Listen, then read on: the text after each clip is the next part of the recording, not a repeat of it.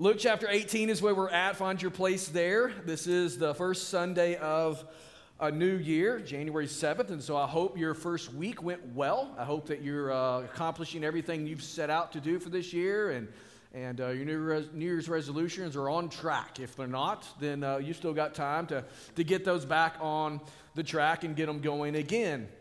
But New Year's, start of New Year's, uh, afford us the opportunity to make some changes, to, to do some things that we wish we were doing differently, to do some things better, and to set new goals and commit to better habits. And many people do that, right?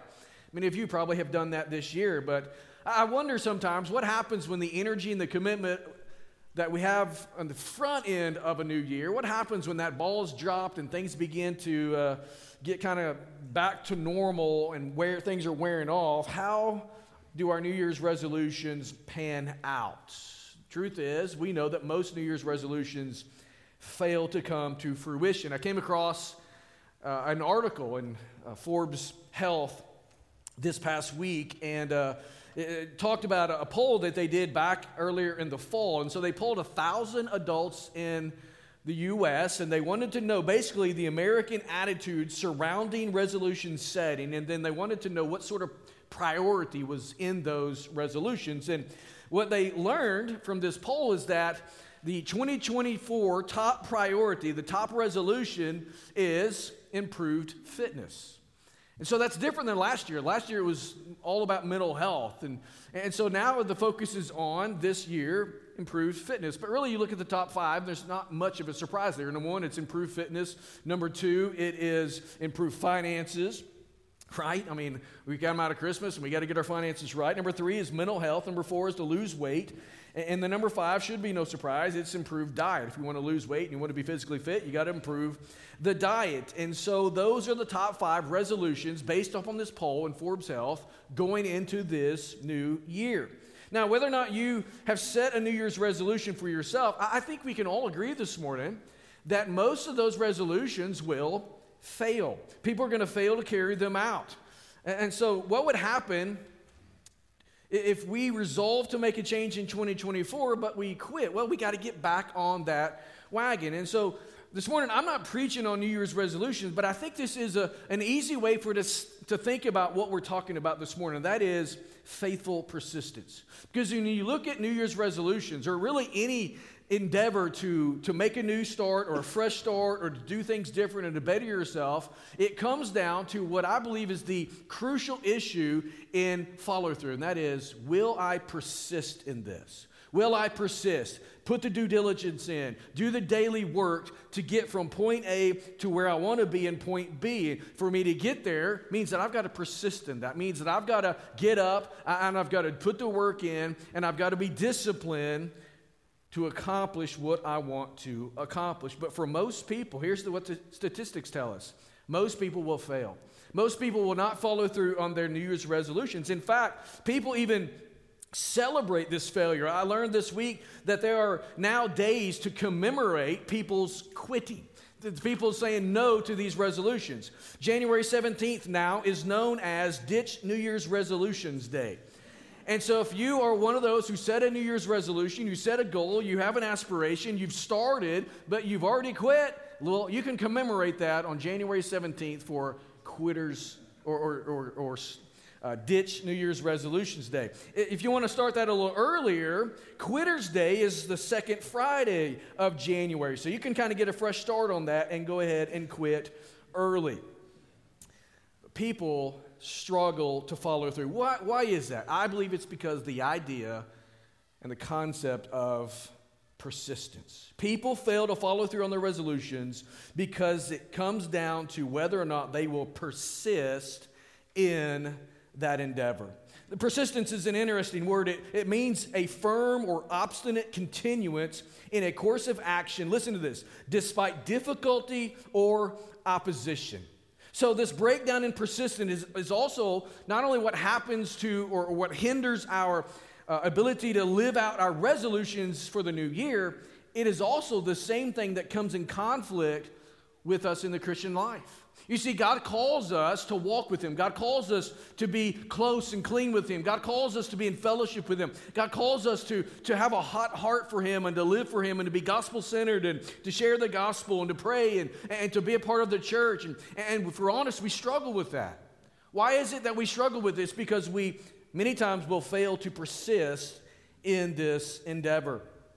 Here's a statement that I've shared with you years ago, but I, I believe it's a statement that, that fits right in with this concept or this, this topic that we're looking at this morning, and it's this Today's mighty oak is yesterday's nut that held its ground. Today's mighty oak is yesterday's nut that held its ground. We could walk around our campus today, and we've got some mighty oaks. We used to have a really big one right out here on the corner until a couple years ago when it fell and we cut the rest of it down. I mean, it was a giant tree. And you look at that and you're thinking, how old is this tree? It's got to be at least 100 years old, maybe 200 years old. How did this tree grow to such enormity? Well, it grew day by day, little by little, persisting, moving forward until the day that it died. And so when we think about how a tree gets to that grandiose size, it happened because it held its ground. And if we're going to grow in our Christian life, if we're going to be all that God wants us to be and has called us to be, we have to hold our ground, persist in these spiritual disciplines, and move forward with the Lord. And so this morning, I want to talk to you about faithful persistence. Because Jesus calls us not only to hold our ground, but Jesus calls us to take new ground for his kingdom. And so to do that, we as believers must exercise faithful persistence. If you got your copy of God's Word, let's look at the 18th chapter of Luke's Gospel and begin reading in verse 1. Luke says, And he told them, that is, Jesus told his disciples a parable to the effect that they ought always to pray and not lose heart. He said, In a certain city there was a judge who neither feared God nor respected man. There was a widow in that city who kept coming to him and saying, Give me justice against my adversary.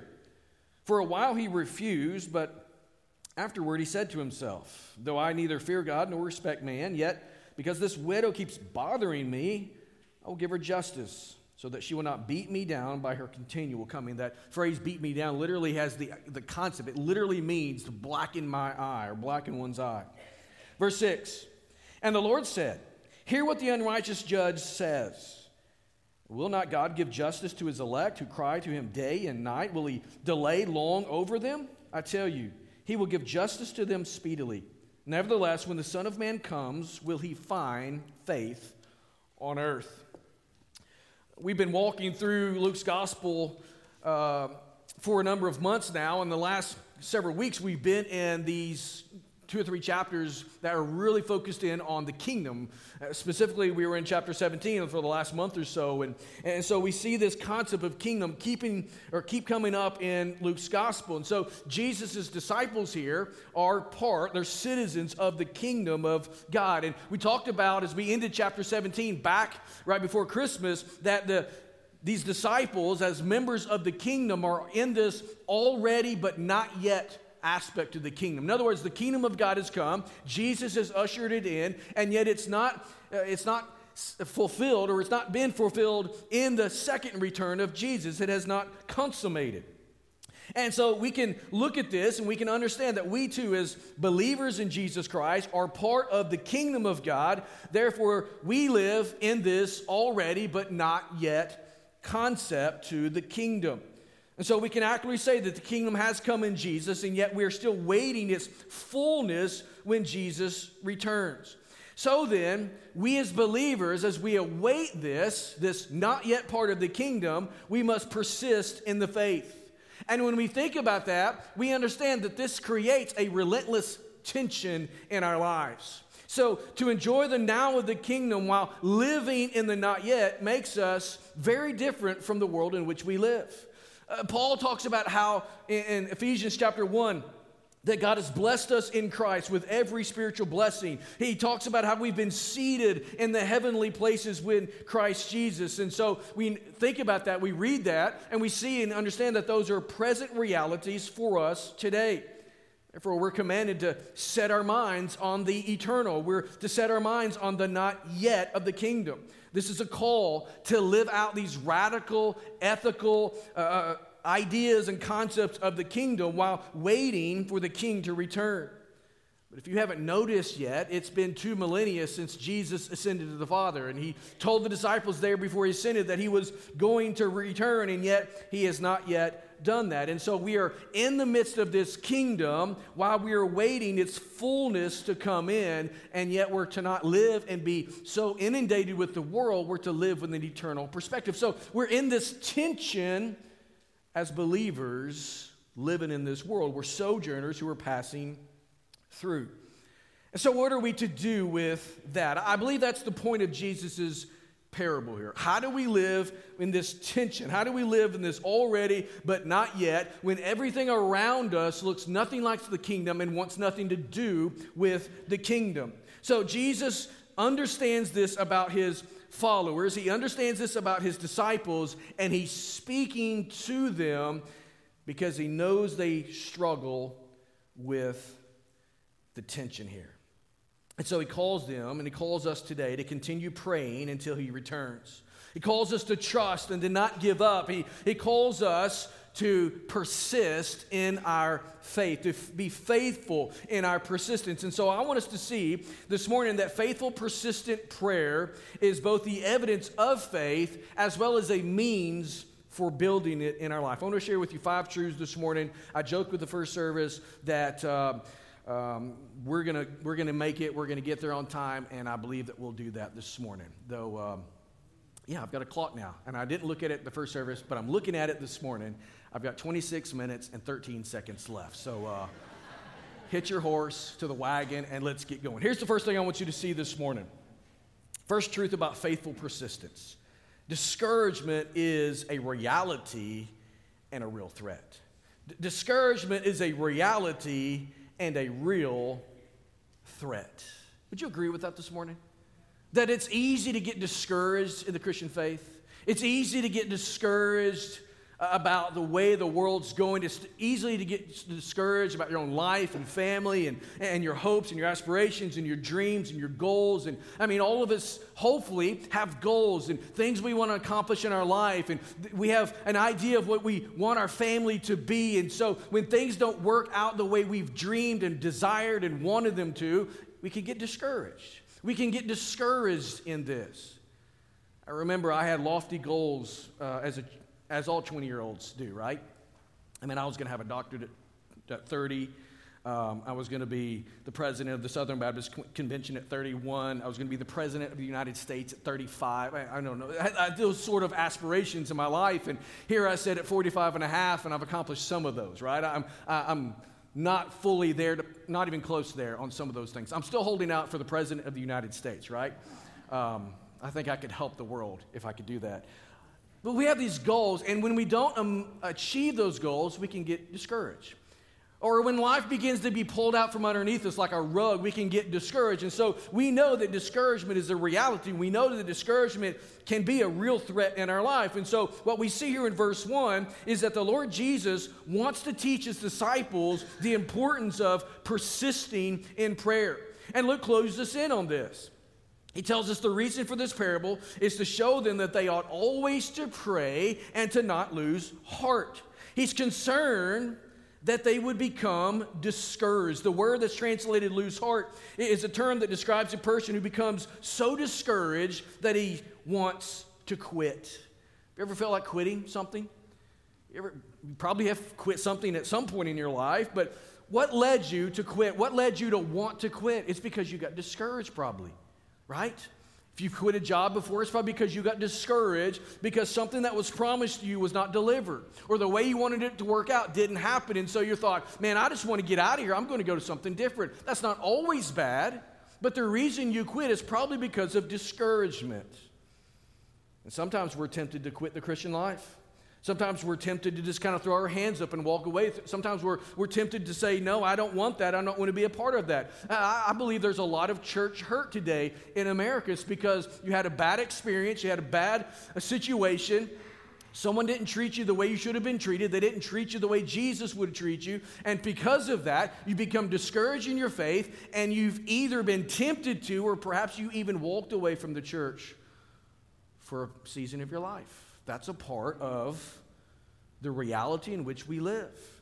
And so, verse 1 here, as we try to understand the context, we need to know that it's connected back to the previous verse in chapter 17, verse 37, where uh, Jesus here ends this discussion about this already not yet kingdom by talking about, he says here, where the corpse is, there the vultures will gather. He's talking about, in essence, a godless society is like a rotting corpse, and where that rotting corpse is, there's a, an atmosphere that is slowly being polluted. And if we look around the culture in which we live, we can, we can sympathize with that. We look around and we see that the society, the culture in which we live, doesn't look godly, doesn't feel godly, doesn't sound godly, doesn't smell godly. There's a, there's a stench in the air of, of decay and death, of sin and the curse.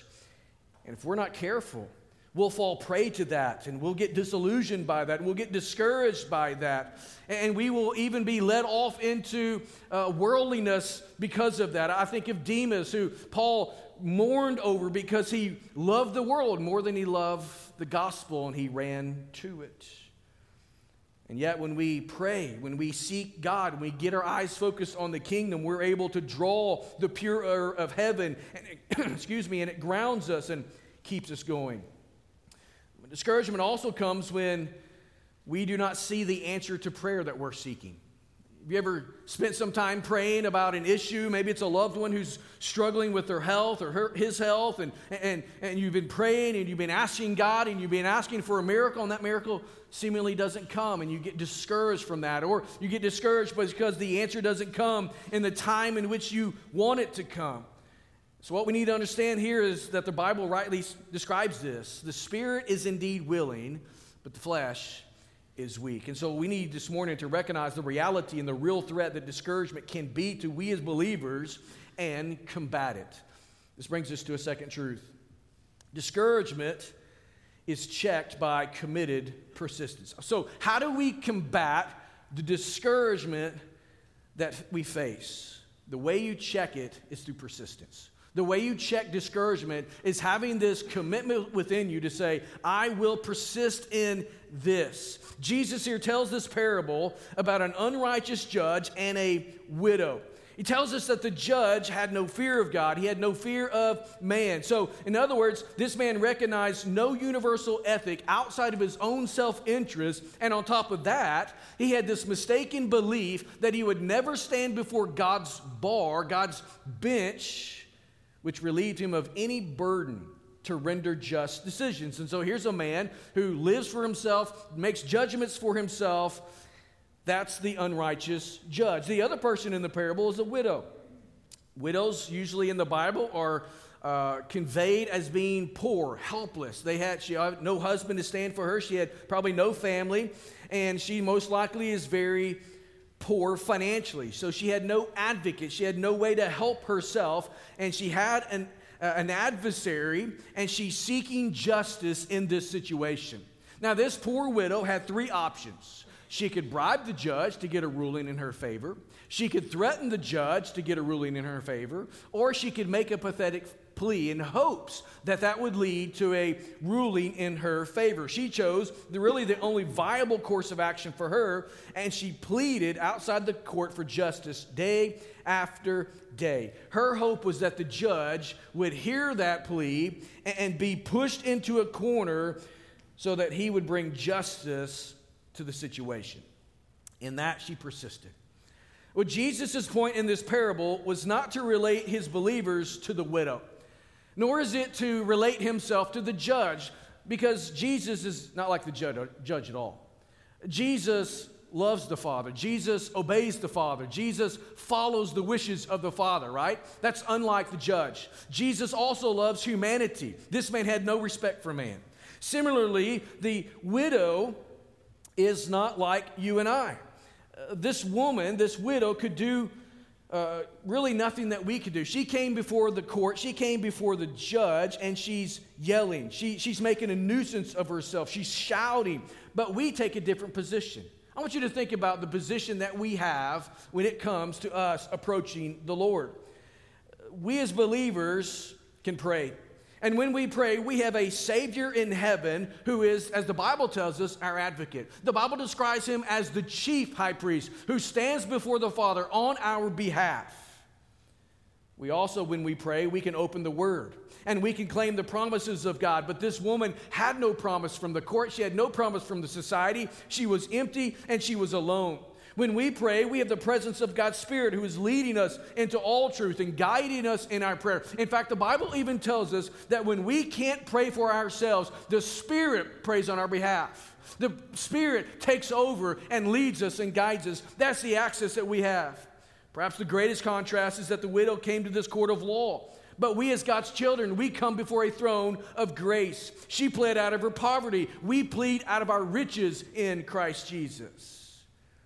This poor widow persistently pleaded to the judge because this was her hope. But for you and I as believers, we combat the threat of discouragement by persistently resting in and revisiting the hope of God's promises. That's what we've sung about this morning.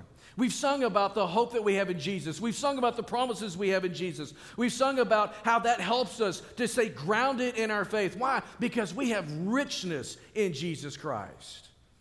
And so by praying, we check the threat of discouragement. This brings us through a third truth. Here it is God acts on behalf of his people because he's faithful and good, so Christians ought to trust him. Amen? God acts because he's faithful and good. I don't know if you needed to be reminded of that this morning, but I want you to hear that this morning. God is faithful and good, therefore he acts. That's what the Bible's telling us. And so our responsibility in that is to simply trust Him, to believe Him. We may not be able to see it, we may not, not, may not be able to understand it, but we must trust the Lord. If we fail to recognize the contrast offered here between the judge and Jesus, the widow and the church, here's what's going to happen. This is why I was uh, persistent in pointing these contrasts out. Here's what I don't want you to do as you read this parable, and that is to think that we have to badger the Lord into a corner. See, persistent prayer, and we understand the Bible tells us to pray without ceasing, but persistent prayer isn't me just saying the same thing over and over and over and over again so that I get God into a corner and he's pulling his hair out thinking, if I don't act on his behalf, this dude's gonna drive me nuts. That's what the, the unrighteous judge is doing. But that's not the call on us as believers. So we must not begin to think that persistent prayer is nothing more than some sort of prescriptive argument or some sort of bribe to force God to act on our behalf. First of all, you can never do that. According to the Bible, God is not moved by anything outside of himself. So if we interpret this parable as if we are pushing God into a corner, we are overlooking the sovereignty and the authority of God.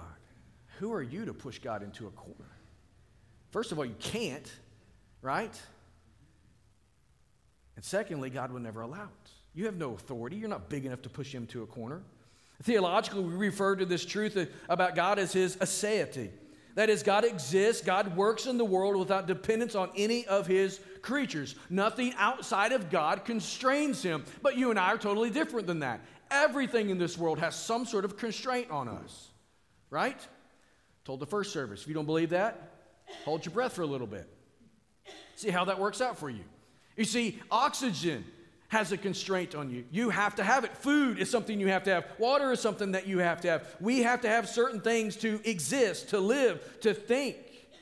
Nothing constrains the Lord, which means that God then is the perfect, impartial judge because there is no third party lobbying for his attention. There's no third party lobby that's there to try to win the argument to move him to act in a certain way. No, God does what he does because he chooses to do it in his sovereignty and in his righteousness, his faithfulness, and his goodness. So his aseity compels us then to ask why would God respond to the pleas of his people? And I believe the simple answer is because God is faithful and God is good. We need to be reminded of that today. God is faithful and God is good.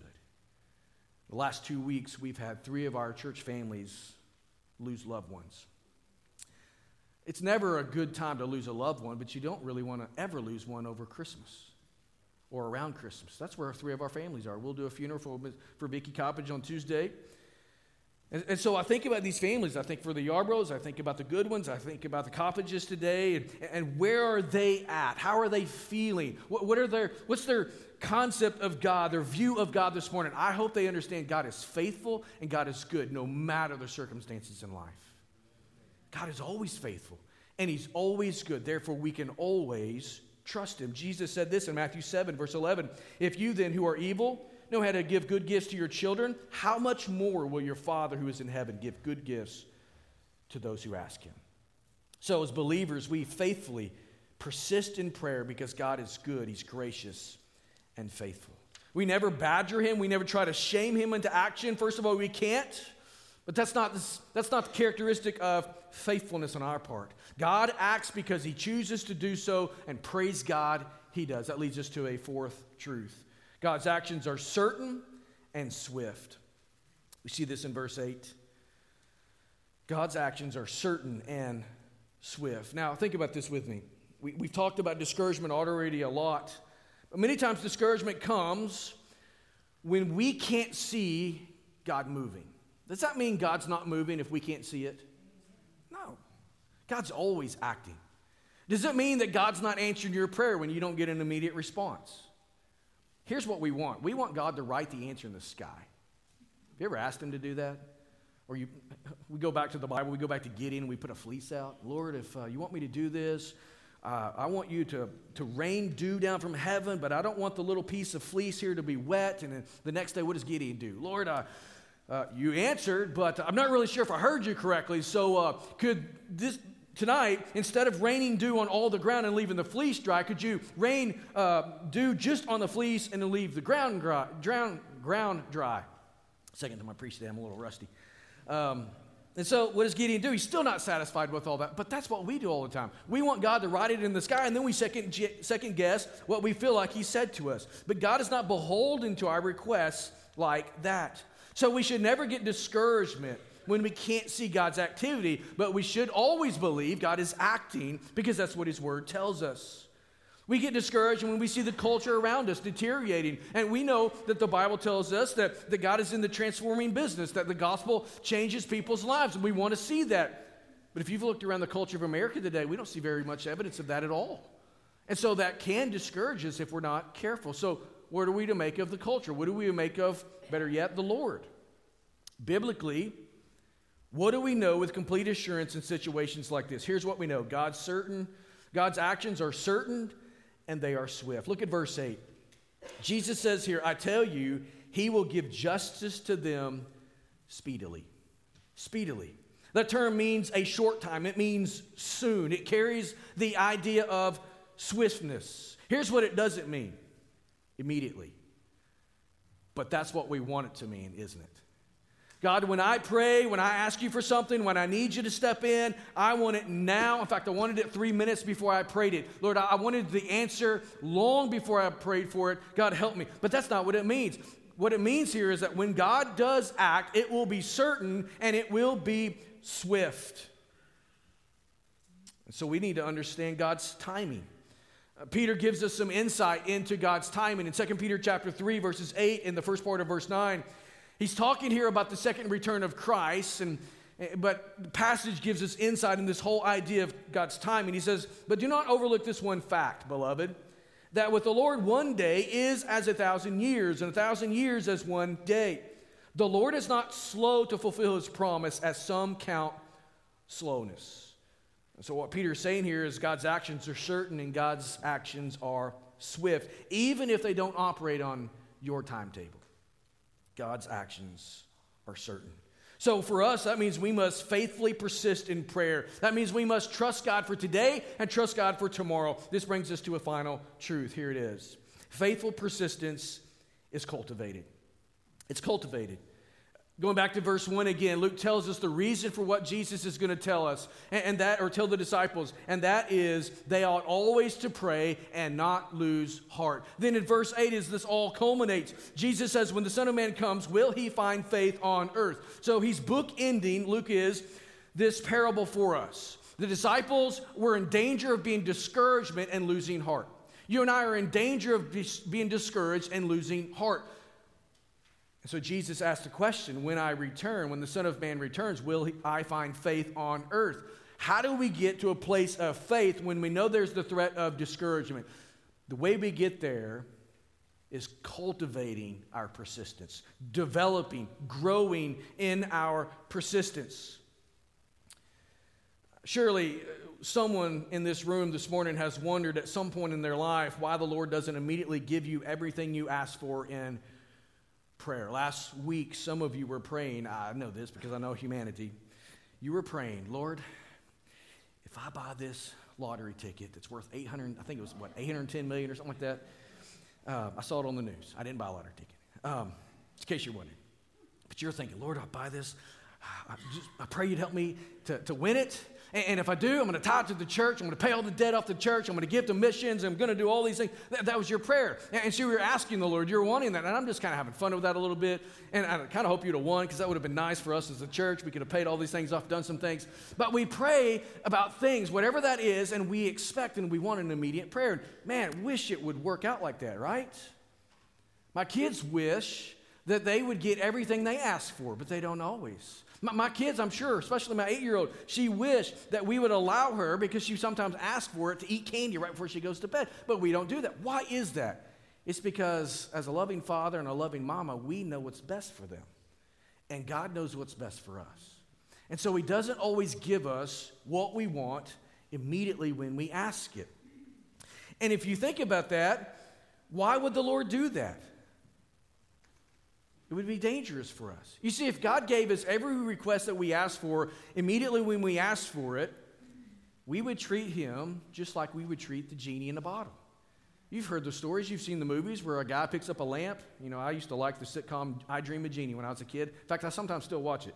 You know, uh, Anthony Lucas, or uh, that's a football player at Arkansas, but Anthony, Captain Anthony, Major Anthony, um, he finds the thing, he rubs it, and Jeannie comes out and she gives him all these things, right? We wish, we wish that we could have that. But we would treat God in the same way as a genie if he operated or allowed himself to operate in that way.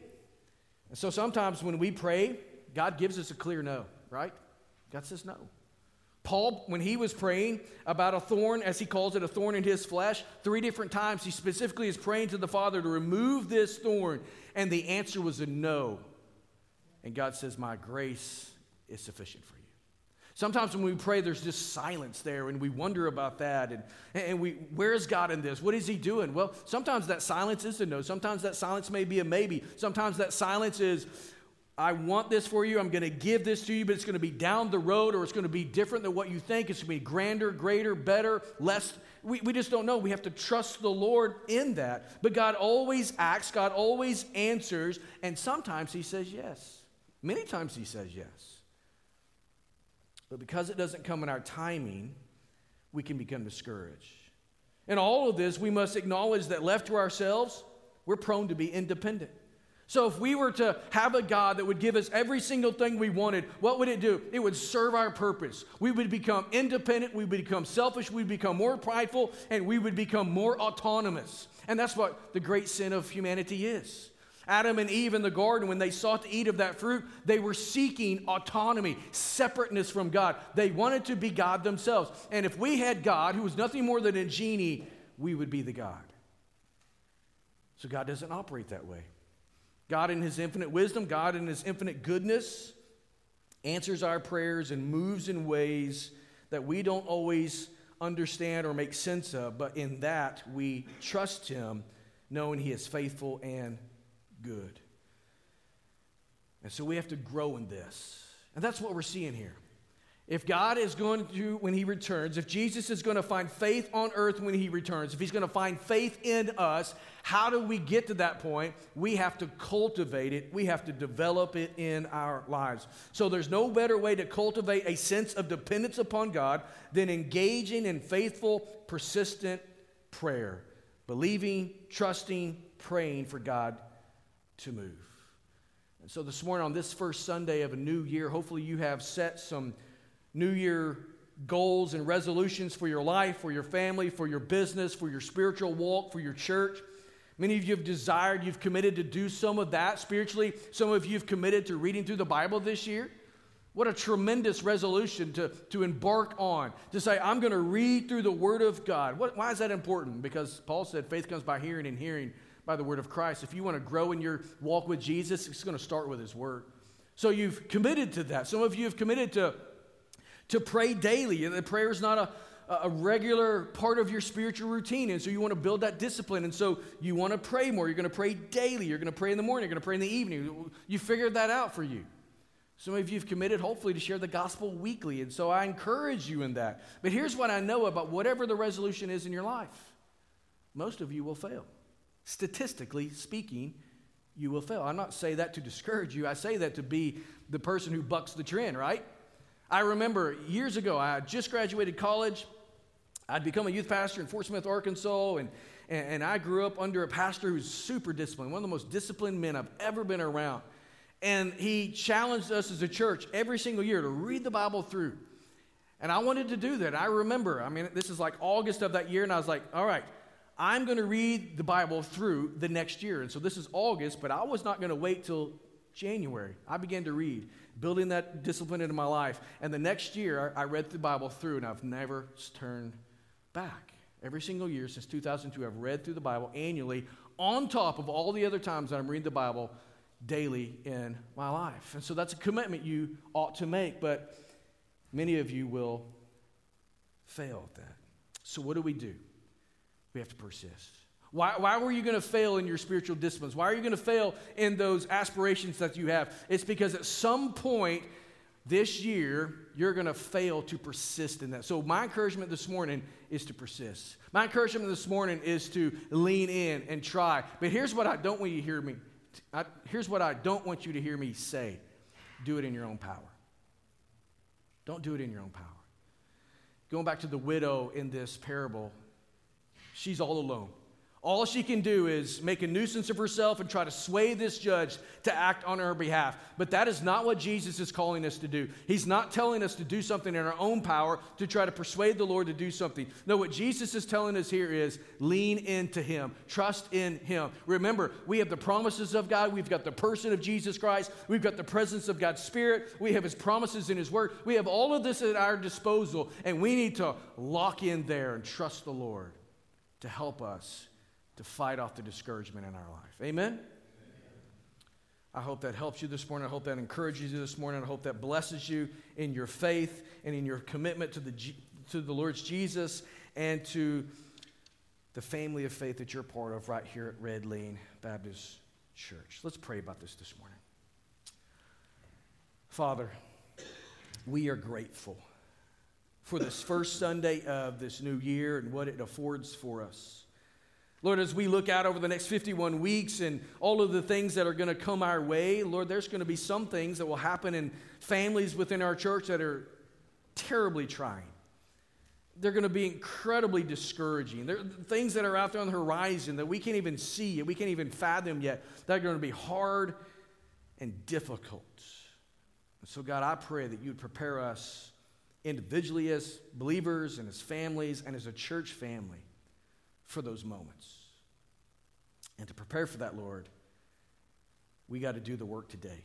We got to persist in the faith today. We got to persist in our walk with Jesus today. And so help us to do that.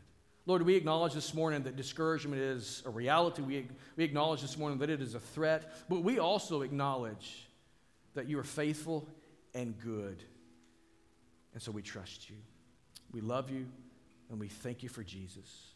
Father, I pray for us as a church this morning. I pray for believers that you would um, just help us to, to be faithful this year. I pray for those who are committing to read the Bible through. Help them, Lord, to, to not be that statistic, but Lord, instead to finish and to finish well. I pray for those who are wanting to deepen their prayer life or expand their uh, evangelism in their family and in their workplace and in their neighborhood. God, give them little wins that will encourage them to continue and to persist. And Lord, I pray this morning for the families who are going through some really hard times and may be wondering, where's God in all of this? I pray that they be able to see that God is right there in their midst he is their refuge, He's their strong tower. Lord, as we looked at in small group this morning in Psalm 91, He is like that mother hen who brings the chicks underneath and hides them, keeps them safe. Father, I pray for those that need a relationship with Jesus. Perhaps even in this room this morning, there is a man, a woman, a teenager who's lost, as Paul says, in sin, cut off from God. I pray this morning that you would draw them to faith in Jesus Christ. As we move into a time of response, this time is yours, and we just trust your spirit and leading the spirit in our lives. Help us to make the decisions you would have us to make. We pray and ask this in Jesus' name. Amen. Would you stand with me across the room? We trust that you and your family have been encouraged and blessed today. If you have just made a decision to follow Jesus, or if you would like to pray with someone, or even if you want to know more about our church, please contact our church office or send us an email. We are looking forward to seeing you next week here in person or online. See you then.